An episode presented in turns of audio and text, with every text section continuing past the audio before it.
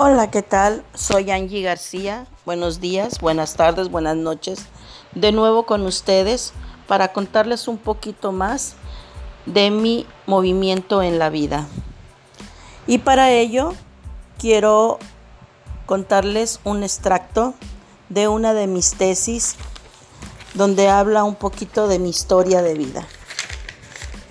El viento paró y las aves callaron respetuosas de los recuerdos que hoy emergen de una profunda remembranza.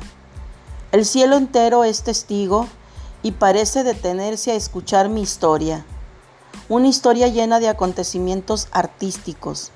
Mi alma se inspira, tomo el lápiz y dejo caer sobre el papel las primeras letras, las primeras palabras que describen una a una mi primer contacto con la danza. Gracias a la vida que me ha dado tanto. Cito esta melodía que confronta la vida en sus versos. En la voz de tantos y tantos cantantes como Mercedes Sosa, Oscar Chávez, Alberto Cortés, Tania Libertad, entre otros, por citar solo algunos y cuya autora chilena sabemos es Violeta Parra, cantautora, una artista que sentó las bases del movimiento artístico conocido como la nueva canción chilena, escrita en 1966.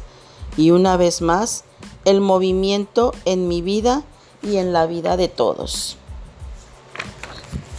Pues bien, he de continuar diciendo, me dio maravillosos momentos en los años del preescolar y mis ojos se llenan de luz y me observo jugando, bailando, cantando y representando a la naturaleza. Todo lo que mi pasado evoca tiene que ver con las artes. Por eso me remonto al jardín de niños. Aquí mencionaré a mi profesora Gloria Sofía Santiago. No sé qué fue de ella, fueron mis años de preescolar, pero con ella se iniciaron mis primeras prácticas artísticas, las que habrían de marcar mi vida. Todavía recuerdo a mi compañera de baile y su nombre, Sandra, con quien tomadas ambas de la cintura y manos, girábamos y girábamos sin parar, con los vestidos al aire, las rodillas derechas levantadas, girando la pierna y el pie, todo en un mismo movimiento, todo en un mismo momento, el can can. Y solo tenía cinco años. Ahí viví mis primeras sensaciones con el escenario, la adrenalina, donde las emociones se transformaban y transformaban mi cuerpo. Los miedos desaparecían al compás de la música, como lo han hecho a lo largo de mi vida donde el alma habla y las palabras se transforman en movimiento puro, mientras mi oído se educaba al escuchar una a una las notas musicales del piano. Ellas expresaban por sí solas y arrancaban de mi rostro infantil una gran sonrisa y coquetería que siempre me distinguieron al danzar y eso mismo que me metió en muchos problemas al avanzar. Estos son los primeros recuerdos de contacto con la danza de las que hoy guardo recuerdos y evidencias.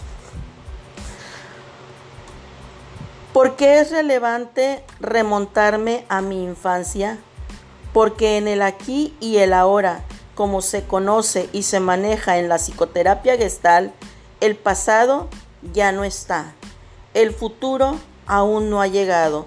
Por lo tanto, solo tengo el momento presente.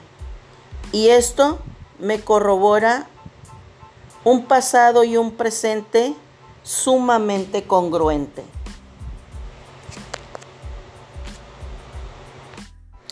Así es, hasta aquí, hasta aquí solo un instante les he contado por hoy.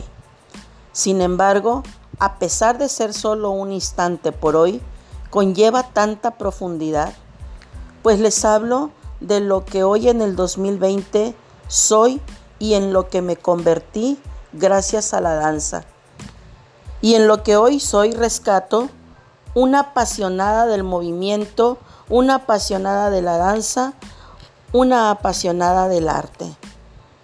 Siendo solo una niña de 5 años que jugaba y se divertía con la danza, hoy a mis 56 años, la danza me sigue moviendo y permitiéndome recuperar espacios y tiempo.